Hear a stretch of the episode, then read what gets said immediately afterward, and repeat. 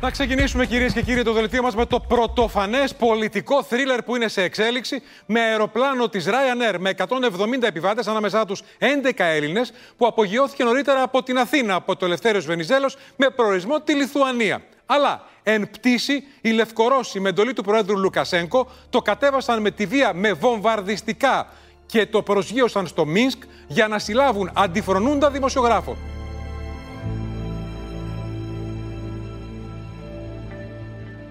Είναι μια πράξη η οποία ισοδυναμεί ουσιαστικά με κρατική αεροπειρατεία. Δεν αρκεί μόνο να παραμείνουμε σε φραστικές καταδίκες.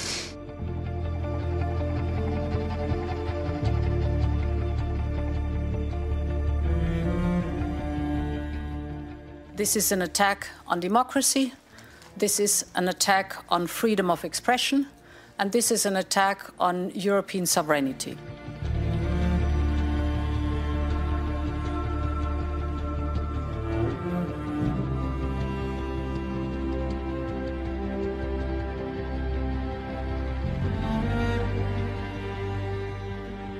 Τι είναι αυτό που συνέβη την περασμένη Κυριακή στον αέρα της Λευκορωσίας? Είναι μια σπασμωδική βάναυση ενέργεια που η Ευρώπη έχει ήδη προλάβει να τιμωρήσει? Ή μήπως το επεισόδιο δεν είναι μεμονωμένο? Μήπως πρέπει η Ένωση να το αντιμετωπίσει σαν κρίκο σε μια αλυσίδα διαρκούς αμφισβήτησής της από δυνάμεις που την προκαλούν και επιδιώκουν ανοιχτά και επιθετικά την υπονόμευσή της? Κυρίες και κύριοι, είναι το ΡΑΔΙΟ ΚΑΠΑ, το εβδομαδιαίο podcast της Καθημερινής. Είμαι ο Μιχάλης Τσιντσίνης και σήμερα θα προσπαθήσουμε να εξηγήσουμε τι σημαίνει η αρπαγή του Ρόμαν Προτάσεβιτς για την ασφάλεια της Ευρώπης και για τη σχέση της με τα καθεστώτα στα σύνορά της. Θα προσπαθήσουμε να απαντήσουμε στο ερώτημα πώς πρέπει η Ευρωπαϊκή Ένωση να σταθεί απέναντι σε μια δικτατορία επί ευρωπαϊκού εδάφους.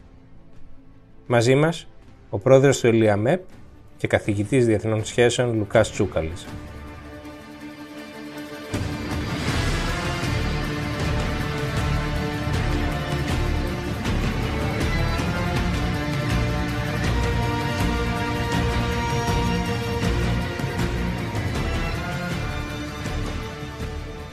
Κύριε Τσούκαλη, καλησπέρα. Ευχαριστώ πολύ που δεχτήκατε την πρόσκληση και είστε μαζί μας στο ΡΑΔΙΟ ΚΑΠΑ. Ήθελα να γυρίσουμε λίγο πίσω τώρα που έχουμε και κάποιες μέρες από το γεγονός και να το πρωτού συζητήσουμε πώς αντέδρασε η Ευρώπη, να δούμε τι ακριβώς συνέβη την περασμένη Κυριακή. Δηλαδή, το επεισόδιο αυτό εσείς το αξιολογείτε ως μια βάναυση ενέργεια ενός καθεστώτος που, εντάξει, την αντιμετωπίζουμε ad hoc και προχωράμε, ή πρέπει μήπως να το εντάξουμε σε μια ακολουθία προκλήσεων που απειλεί την Ευρώπη ε, τα τελευταία χρόνια από τα καθεστώτα που βρίσκονται στα σύνορά της? Πρώτα απ' όλα, ευχαριστώ για την πρόσκληση. Κοιτάξτε, η ενέργεια του Λουκασένκο, του Προέδρου της Λευκορωσίας, συνιστά ουσιαστικά μια κρατική αεροπειρατεία. Δηλαδή, περνάει ένα αεροπλάνο πολιτικής αεροπορίας μιας ξένης εταιρείας πάνω από τον εναέριο χώρο της χώρας του. Αυτός χρησιμοποιεί ως πρόσχημα πληροφορίες ότι υπάρχει βόμβα στο αεροπλάνο, κατεβάζει το αεροπλάνο στην πρωτεύουσα, στο αεροδρόμιο της πρωτεύουσας της χώρας του, ψάχνει τις αποσκευές, βγάζει όλο τον κόσμο έξω. Μέχρι εδώ θα μπορούσε να είναι μια αποδεκτή ενέργεια. Έχουν συμβεί και άλλες φορές στο παρελθόν mm-hmm. τέτοιες περιπτώσεις. Αλλά βέβαια στη συνέχεια παίρνει και έναν άνθρωπο που δεν συμπαθεί, που θεωρεί αντικαθεστωτικό, μαζί με τη φιλενάδα του, τους συλλαμβάνει και τους ρίχνει στα μπουντρούμια της αστυνομίας. Αυτό, αν ήταν πραγματική δικαιολογία ότι υπήρχε φόβος για βόμβα, αυτό δεν επιτρέπει σε κανέναν να συλλάβει επιβάτη ενός αεροσκάφους το οποίο δεν πηγαίνει. Καλά, νομίζω δεν αναρωτιέται πια κανείς γι' αυτό, έτσι. Άρα είναι σαφές. Πρόκειται περί μιας βάναυσης ενέργειας που ξεφεύγει από τα διεθνή οθότα. Ε, έχει συμβεί στο παρελθόν. Ελάχιστες φορές, από ό,τι ανακάλυψα διαβάζοντας, έχει συμβεί, αλλά ελάχιστες φορές.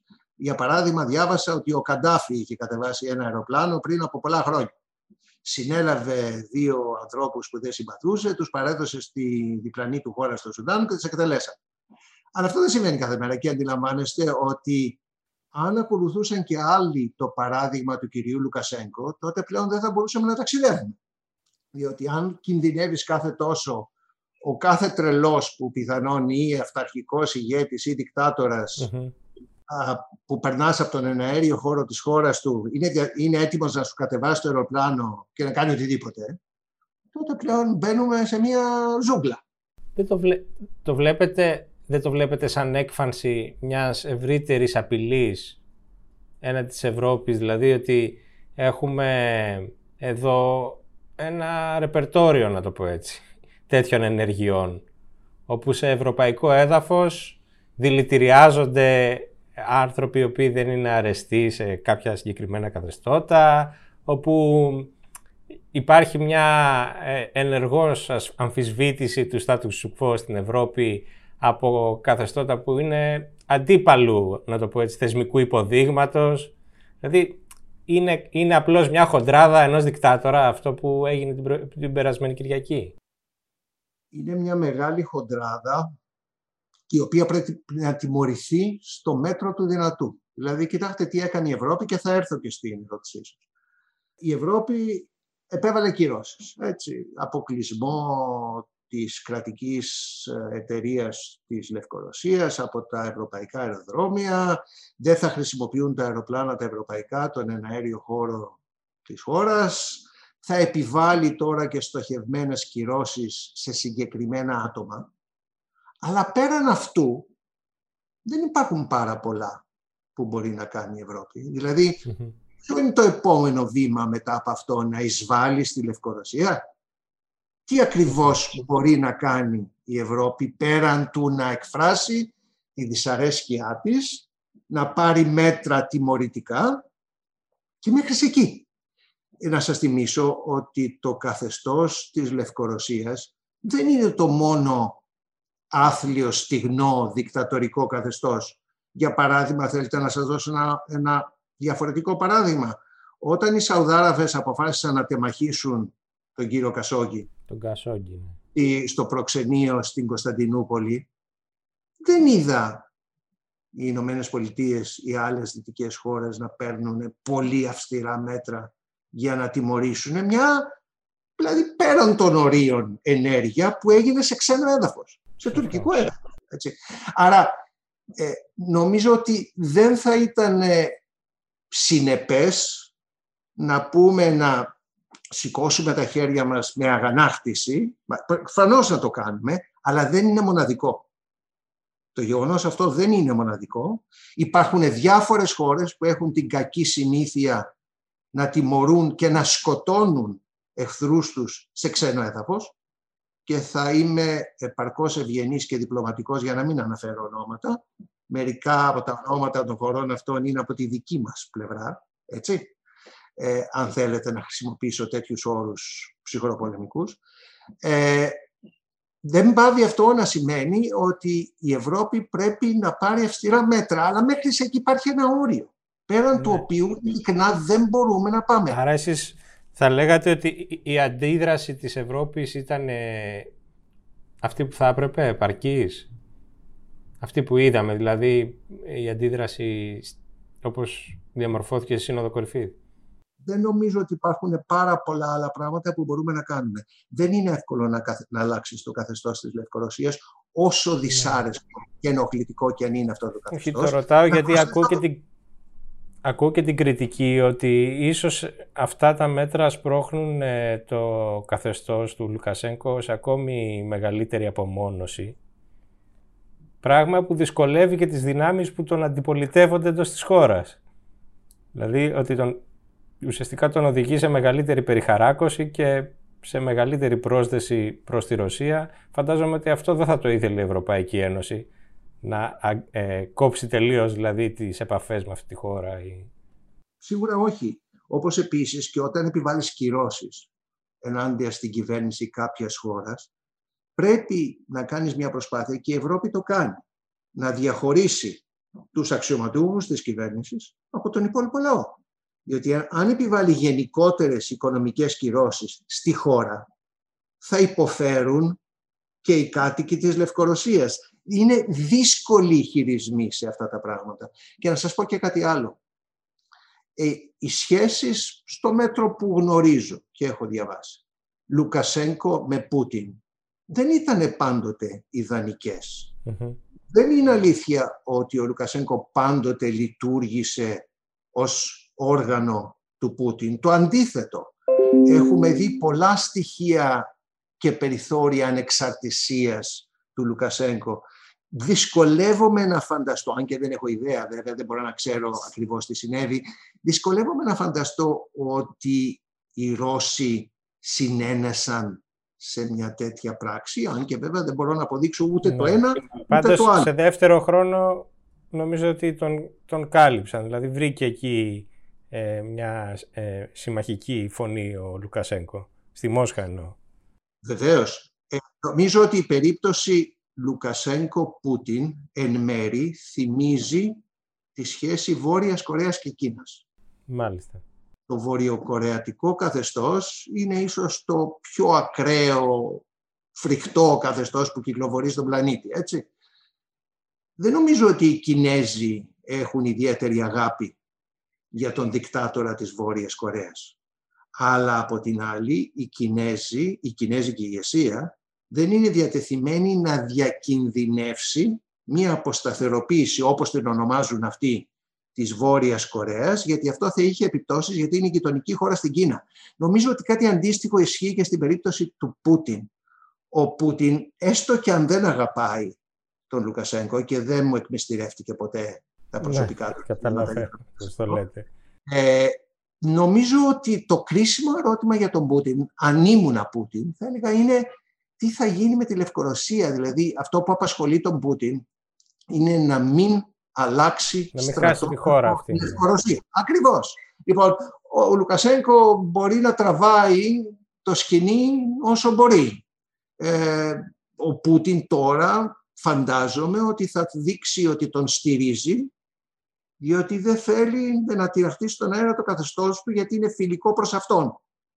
Δεν σημαίνει αυτό μεγάλη αγάπη μεταξύ των δύο. Υπάρχουν λυκοφιλίες και εντός ναι. του λεγόμενου δυτικού στρατοπέδου. Άρα δεν να... συμφωνείτε με αυτούς που λένε ότι κάπως η Ευρώπη, ας πούμε, βαράει το σαμάρι για να μην βαρέσει το γαϊδούρι. Δηλαδή ε, ε, εξαντλεί τα μέσα που έχει και τις κυρώσεις που μπορεί να επιβάλλει στη Λευκορωσία, ενώ από πίσω η δύναμη που ουσιαστικά είναι αυτή που προκαλεί και απειλεί είναι η Ρωσία. Έχει επιβάλει, σας θυμίζω, πολύ αυστηρές κυρώσεις στη mm. Ρωσία ήδη, επανειλημμένα. Και οι κυρώσεις όμως επίσης, σας θυμίζω, από την εμπειρία, έχουν περιορισμένα αποτελέσματα. Δηλαδή, Σωστό. με κυρώσεις εναντίον εκατό Ρώσων δεν αλλάζει το καθεστώς. Είναι συμβολικού χαρακτήρα. Πέστε μου, μέχρι πού μπορεί να πάει η Ευρώπη και η Δύση, δηλαδή τι ακριβώς περιμένουμε να κάνει απέναντι στη Ρωσία, στη Λευκορωσία ή καθεστώτα άλλα των οποίων οι πρακτικές... Στην Τουρκία είναι... θα έλεγα. Αν θέλετε και στην Τουρκία. Γιατί υπάρχουν κάποιες αναλογίες νομίζω, δηλαδή το δίλημμα αυτό ότι είναι μεν ε, χώρες οι οποίες δείχνουν, ας πούμε, μια συμπεριφορά, να το πω κομψά, αναθεωρητική και, και, και προκλητική ε, έναντι της Ευρώπης, αλλά από την άλλη δεν έχει κανείς την πολυτέλεια να τις αγνοήσει, άρα πρέπει να βρει ένα modus vivendi πέραν των κυρώσεων δηλαδή και, του, και της σκληρής γλώσσας και της ρητορικής της, έτσι δεν είναι? Δεν θα διαφωνούσα μαζί σας, δηλαδή το καθεστώς Ερντογάν είναι ένα αυταρχικό καθεστώς, δεν είναι δικτάτορας ο Ερντογάν γιατί έχει κερδίσει πολλές εκλογές, είναι ένας αυταρχικός ηγέτης, ο οποίος έχει ξεπεράσει κατά πολύ τα όρια της δημοκρατικής νομιμότητας, έτσι στον τρόπο που λειτουργεί το καθεστώς. Έχει την τάση επίσης να προβαίνει σε όλο ένα και περισσότερες προκλητικές ενέργειες προς τους γείτονές του και προς την Ευρώπη γενικότερα. Εσείς αν ήσασταν στο Βερολίνο ή στο Παρίσι, πώς ακριβώς θα χειριζόσασταν αυτή την κατάσταση? Η Τουρκία είναι μια προβληματική χώρα, όπως τη βλέπει κανείς από τις μεγάλες πρωτεύουσες της Ευρώπης, αλλά δεν πάβει να είναι μια μεγάλη χώρα με οικονομικό βάρος και είναι και μια περιφερειακή δύναμη. Έτσι. Οπότε είσαι αναγκασμένος, λέω είσαι αναγκασμένος ως Ευρώπη, δεν μιλάω για την Ελλάδα τώρα, μιλάω γενικότερα, να χρησιμοποιείς πάντοτε πολύ προσεκτικά, και δεν είναι εύκολο, καρότο και μαστίγιο. Μάλιστα. Διότι δεν είσαι διατεθειμένος να στείλεις στρατούς για να ξεκινήσεις πολέμους με κάθε έναν που σου είναι λίγο ή πάρα πολύ δυσάρεστος. Βέβαια, αν ο κύριος Ερντογάν ξεπεράσει ορισμένα όρια και μερικές φορές τα ξεπέρασε, τότε εμφανίζονται και γαλλικές φρεγάτες, παράδειγμα. Ε, και σίγουρα... Έχει... Στην περίπτωση της Ρωσίας είναι ακόμη δυσκολότερο να γίνει αυτό. Θέλω να πω να, προφανώς, να πάμε... Προφανώς. Προφανώς τη Ρωσία, δηλαδή τι θέλουμε ακριβώς. Γλιτώσαμε έναν θερμό πόλεμο για δεκαετίες. Θέλουμε να τον έχουμε τώρα, μετά την πτώση του Σοβιετικού καθεστώτος. Πρέπει να αποφασίσουμε, δηλαδή, όχι μόνο οι Ευρωπαίοι, ακόμη και οι Αμερικανοί που είναι πολύ ισχυρότερη δύναμη από την Ευρώπη, ότι δεν μπορείς να φτιάχνεις τον κόσμο και να καθορίσεις καθεστώτα όπως εσύ θα ήθελες. Δεν γίνεται αυτό το πράγμα. Διότι τότε, πρέπει τότε να ξεκινάς πολέμους με πάρα πολλές χώρες. Εντάξει, δεν γίνεται αυτό το πράγμα. Δεν το θέλει ο Αμερικανικός λαός, δεν το θέλουν οι Ευρωπαίοι. Είναι δυσάρεστο, αλλά στην πράξη υπάρχουν όρια.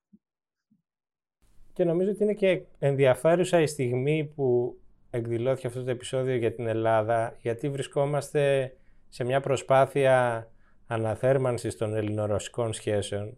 Και δεν ξέρω, αναρωτιέμαι αν, επειδή η Αθήνα αντέδρασε από την πρώτη στιγμή και ο ίδιος ο Πρωθυπουργός με πολύ ηχηρό τρόπο και σκληρή γλώσσα έναντι της Λευκορωσίας, εσείς πιστεύετε ότι υπάρχει ενδεχόμενο αυτό να επηρεάσει την απόπειρα ελληνορωσικής προσέγγισης?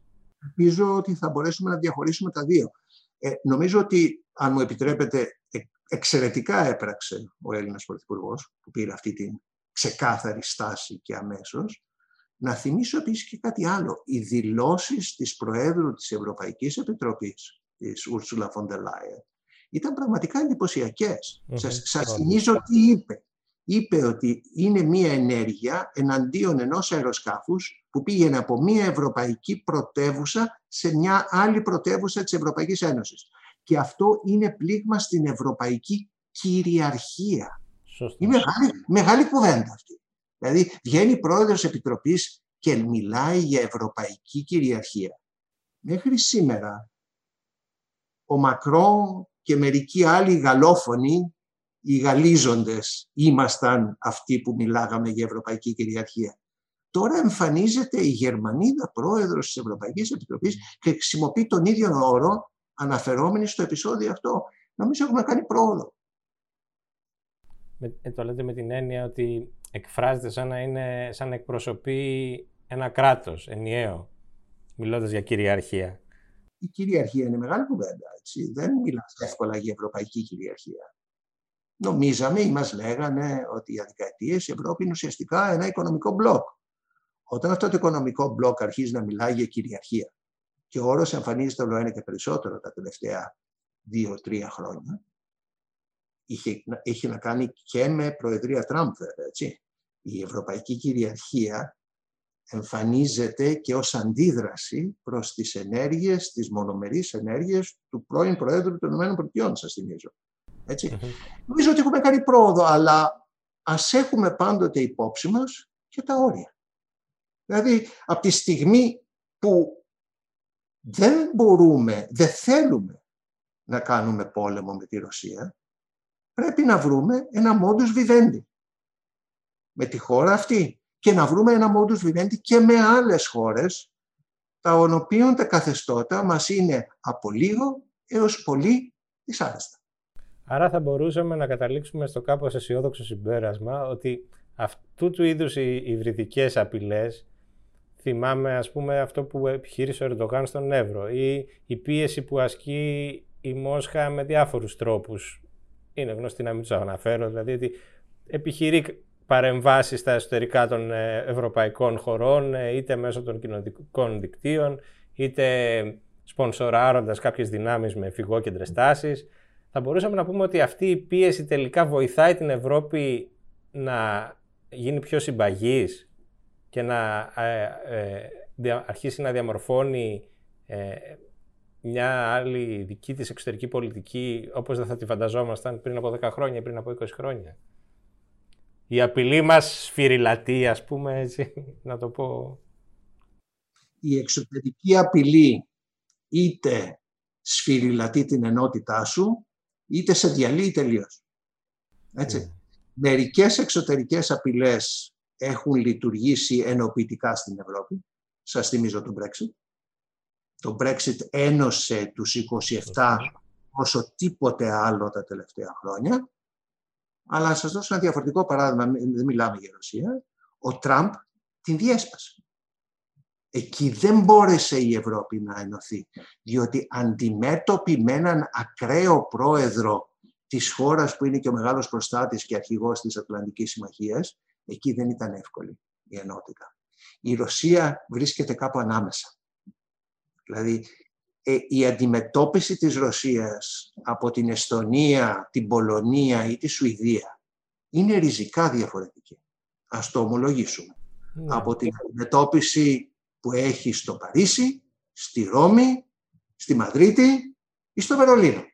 Νομίζω ότι αυτό το βλέπουμε και με την Τουρκία. Δηλαδή βλέπουμε ότι η ενιαία ευρωπαϊκή γραμμή καμιά φορά διασπάται από την ε, επιδίωξη να διατηρηθούν σε διμερές επίπεδο κάποιες ε, συμφέρουσες διευθετήσεις με την Άγκυρα, και το βλέπουμε νομίζω και με τη Ρωσία αυτό αντίστοιχα. Άρα... Έχετε δίκιο. Δηλαδή, ξέρετε, στα οικονομικά θέματα, στα εμπορικά θέματα, υπάρχει μια παράδοση δεκαετιών ευρωπαϊκής συνεργασίας και κοινής πολιτικής. Οι Ευρωπαίοι τσακώνονται, διαπραγματεύονται ατέλειωτες μέρες και ώρες και κατα... τελικά καταλήγουν σε μια κοινή θέση και πηγαίνουν να διαπραγματευτούν ακόμη και με τον πρόεδρο Τραμπ ενωμένοι σε εμπορικά θέματα. Στο ευρώ λίγο λιγότερο. Όταν όμως πάμε σε θέματα λεγόμενης υψηλής πολιτικής, δηλαδή της παραδοσιακής εξωτερικής πολιτικής, δεν υπάρχει τέτοια παράδοση. Η οπτική γωνία της Εστονίας είναι τελείως διαφορετική από την οπτική γωνία της, της Ισπανίας και για ιστορικούς, γεωγραφικούς και άλλους λόγους. Δηλαδή, αν ήσουν κάτω από το σοβιετικό ζυγό για μερικές δεκαετίες, είναι προφανές ότι αντιμετωπίζεις τη Ρωσία σήμερα με πολύ διαφορετικό τρόπο από την σχετικά ήρεμη αντιμετώπιση που μπορεί να έχει το Παρίσι, που να λέει εντάξει, δεν μας αρέσει πολύ το καθεστώς στη Ρωσία, αλλά κάπως πρέπει να ούτε τα βρούμε. Ούτε καν αυτός ο κανόνας ε, δεν είναι ανεξαίρετος, γιατί υπάρχει και η Ουγγαρία. Θα πρόσθετα το εξής μόνο, ότι σε έναν κόσμο όπως ο σημερινός, που σημαίνουν δύο πολύ σημαντικά πράγματα, μεταξύ άλλων. Ο ένας είναι ότι η ισορροπία δυνάμεων μετακινείται προς Ανατολάς. Τελειώνει πλέον η περίοδος της αποκλειστικής αμερικανικής ηγεμονίας. Εννοείται την Κίνα, ε, τόσο, ναι. Όχι μόνο, πλέον θα έχουμε και άλλες χώρες, η Ινδία στο μέλλον. Αλλά τώρα η Κίνα. Άρα πηγαίνουμε σε όλο ένα και περισσότερο πολυπολικό σύστημα. Αυτό είναι το ένα. Και το δεύτερο είναι ότι ζούμε επίσης σε έναν κόσμο που πλέον δεν υπάρχει διαχωρισμός μεταξύ οικονομικών και πολιτικών θεμάτων. Δηλαδή η ψηφιακή τεχνολογία έχει μετατραπεί σε θέμα ασφάλειας. Όταν συζητάμε για μέτρα από εμπορικά ή βιομηχανικής πολιτικής, αναφερόμαστε σε στρατηγική αυτονομία. Από τη στιγμή που οι οικονομικές σχέσεις πολιτικοποιούνται όλο ένα και περισσότερο, η Ευρώπη είναι αναγκασμένη να αλλάξει. Διότι η Ευρώπη λειτουργούσε ως οικονομική δύναμη και άφηνε τα υπόλοιπα θέματα στο ΝΑΤΟ και μέρη στις Ηνωμένες Πολιτείες για να τα λύνουν. Ο κόσμος σήμερα γίνεται πολύ πιο διαφορετικός από αυτό που ίσχυε τις τελευταίες δεκαετίες. Άρα είναι αναγκασμένο να αλλάξει, και αν δεν καταφέρει να αλλάξει η Ευρώπη, ουσιαστικά τι θα συμβεί? Θα περιθωριοποιηθεί. Mm-hmm. Αυτό. Άρα σας ελπίζουμε ότι η ανάγκη θα εξακολουθήσει να την κινητοποιεί. Σας ευχαριστώ πολύ για τη συζήτηση. Και εγώ σας ευχαριστώ.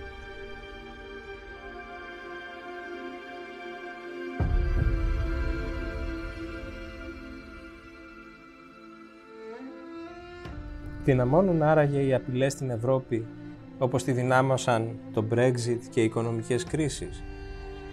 Μπορεί. αλλά κάτι διαφεύγει από αυτή τη συζήτηση. Όσο συζητάμε αφιψηλού για γεωπολιτική, ο Ρόμαν Προτάσεβιτς, η σύντροφός του και ποιος ξέρει πόσοι άλλοι, βρίσκονται σε μια φυλακή στο Μίνσκ, υπερασπιζόμενοι τις ευρωπαϊκές αξίες με τη ζωή τους. Αυτά για σήμερα. Το ΡΑΔΙΟ ΚΑΠΑ επιστρέφει την επόμενη Παρασκευή. Μέχρι τότε, να είστε καλά.